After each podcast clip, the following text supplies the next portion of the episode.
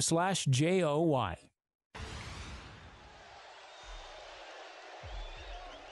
Now it's time for Mark and Kichen. Call the show at 401 737 1287. Southern New England Sports Original 1037. WEEI. All right, back here on the Mark and Kichen Show, 401 777 1037 is the phone number. Kitch, what's your favorite Bill Belichick moment, memory, anything like that? Anything, all of the above in terms of the affinity you feel for Bill Belichick and what he did here? All right, I'm going to take all of like the personal interactions that no one else saw or just the people on the show saw. I'm You, you can use one of those. Um, all right, if I'm going to use one of those, it was how I love Jerry Thornton. Jerry Thornton's one of my favorite people in the entire world. He's an awesome, awesome guy. But and when Jerry Thornton wrote his Patriots book, Bill came in with a copy of the book, requested Thornton sign it so he could put it on his bookshelf and everything. Like that was just a cool, fun moment. Uh, I always like that. And Bill was super cool when we needed him to sign like a football that we're doing for a charity event. He was super cool about that. Which, which book was it? Was the D- Darkness to Dynasty? Yeah. Huh. And um, but on the field type stuff, I for some reason I've always loved that moment during the game against I think he was with the Ravens at the time, Derrick Mason. Oh, F you, Mason. Look at the scoreboard. I loved when he'd jaw with other players. Adam Adam. Thielen. Adam Thielen from a couple of years ago. Yeah. I thought that was great. I always loved those moments. Those were like the good mic'd up moments that I actually found interesting and funny and compelling. Those moments. I mean, I'm taking obviously the Super Bowls out of the equation here, but those type of moments I always loved with Bill Belichick. So my, I'm not going to go to one specific memory because we've talked to them, ad- uh, talked about them ad nauseum.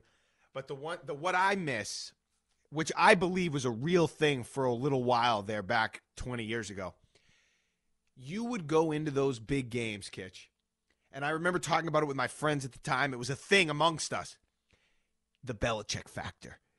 You legitimately felt like you had two and a half points on the opponent because you had Bill Belichick and I miss that. Like I'll I'll never think of another coach I feel like in the same vein. You know what I mean? Like when you would face the Steelers on the road in the playoffs, they might have been the favorite, they might have had the edge, but you had Belichick.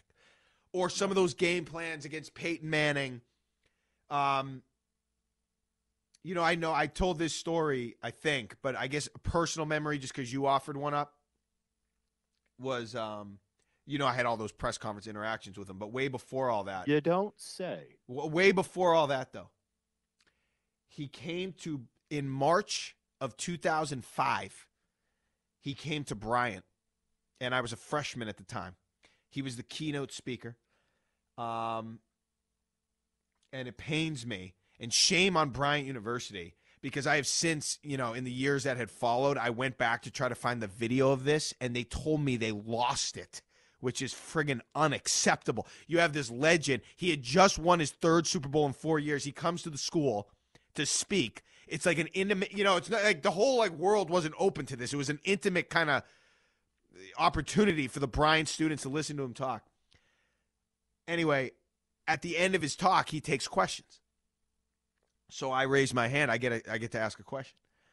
So I get the mic. I stand up and I go, Coach, you know, do, do you ever, after you win one of these games, go back and listen to some of these analysts who had told the, the nation that you were going to lose? The Because at the time it was like Mark Schlereth and Sean Salisbury and guys on ESPN. I was like, do you ever listen to Mark Schlereth, Sean Salisbury, guys on the shows, and just sit back and laugh? And, you know, he laughed. The whole room erupted, standing ovation and then he gave some to- like he said that was a great question and then he gave some like token bill belichick team answer and then said again that was a great question that was one of my favorite because that was real bill that's when he was just kind of like having a fun time with his winning and with his legend and and putting it out there but it was just um Can I? That that is a good one. I like that. Uh, those personal interactions are always interesting and always somewhat compelling. Um, so I've been looking through some of these lists over the last couple of days of great Belichick moments, and one that keeps popping up on the list, and I go, whoever writing this list does not understand context. they keep bringing up the 2019 game against the Jets where they're up 33 nothing, and then they're just dicking around with the clock. Well, let's take a uh, let's take a delay of the game here. Uh, Brandon Bolden, don't forget to jump off sides here, so we can just screw up the clock. Everyone talks about that being a great moment. And I go, that's a horrible moment. Do you know why that's a horrible moment? Because Mike Vrabel turned around and did it to you in the playoffs. Yeah. He used what you put out there against you and burned you with it. That's a horrible moment, in my opinion. But when I was trying to look back at just those individual game moments, because we've talked about this on the show in the past, where it's like, where are those moments in game where Belichick shows off his brilliance? And it hasn't really been there for a while, but people like to talk about the intentional safety in Denver. To me, that one moment is in the Super Bowl against Seattle. Doesn't take the timeout. He's staring down Pete Carroll, trying to figure out what he's going to do, and he makes the right call. To me, that's ultimately the number one decision or non decision Bill ever made in a game. Yeah. Game on the um, line, Super Bowl on the line, balls of steel. Balls of steel. That's another thing. That's a great point, Kitch. He all he was never afraid to make the big bold decision or to have those balls. He he was never and I'll tell you what to this day and people rail against me and they did in real time and they did and, you know to maybe to this day. I always always agreed with fourth and 2. Always. The Colts were shredding you at that point. Your defense obviously wasn't what it was back in the earlier years of the dynasty. Manning was on a Hummer. The, the Colts offense was as good as it was during their entire run there. You had no you had to get that first down. Even if you punted, they were going down to score. They were going to score and they were going to win. That was your best chance with the ball in the hands of your best player. I always, always, always agreed with that call. Always agreed with that call. And I'll tell you another call I agreed with. This one was even more controversial. I don't even remember what year it was, honestly. It was more recently. It was an overtime game in the Meadowlands, I think, against the Jets. And I think you won the toss and you played defense. I will always agree with that decision. And maybe you and I disagreed, I don't remember. But he, the Patriots' offense that day was garbage. There was a heavy wind, it was a strong wind, it was a wind game, and there was weather elements to it. They had no chance of going down the field against a good Jets defense and scoring a touchdown. It wasn't going to happen. The defense of the Patriots had been playing pretty well, and I'll always remember agreeing with that call. And they ended up losing the game, so I was wrong.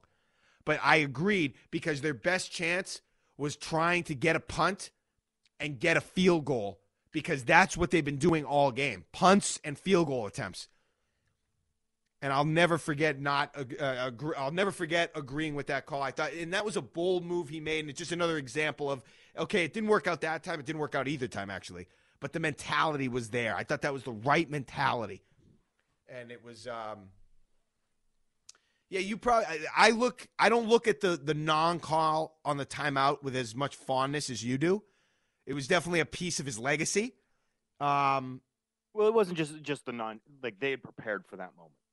That's right. Prepared, and they, we we saw it in the uh, the postseason right. documentary thing that they did. We we saw them preparing for that moment. We and, and you know they're ch- uh, yelling Malcolm go on the sideline like they were prepared. Bill had them fully prepared for that moment, and I'll give him full credit for that. That was it was awesome. That I that was as that good of a. team. I mean, that was as good of a sequence as a coach as you could ever. And I don't care about Ernie Adams or what. I mean, you give the credit to Belichick to have not only that kid.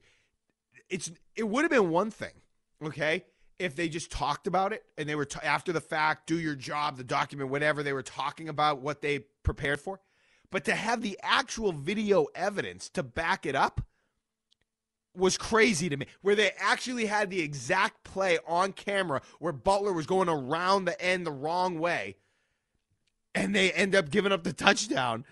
And then to see it in the game where he took that exact coaching point and turned it into glory on the biggest play of the game. I mean,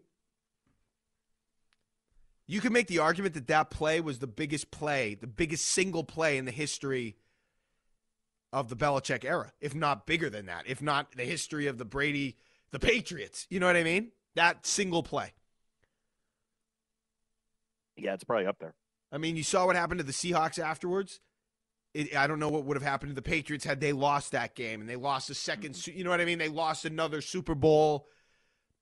That would have been three losses in a row. three losses like in a row. consecutive years, but three Super Bowl appearance losses in a row, two to the Giants and then to the Seahawks. Who knows That where it could have gone? That would have been Um, tough. Okay. Um, when we get back, uh, anything else here with Belichick? 401 777 1037. It's all on the table. Where will the Patriots go? What will they do? And if you want to sneak in some Celtics thoughts, that's welcome as well. This is Mark and Kichen Show, 1037 WEEI.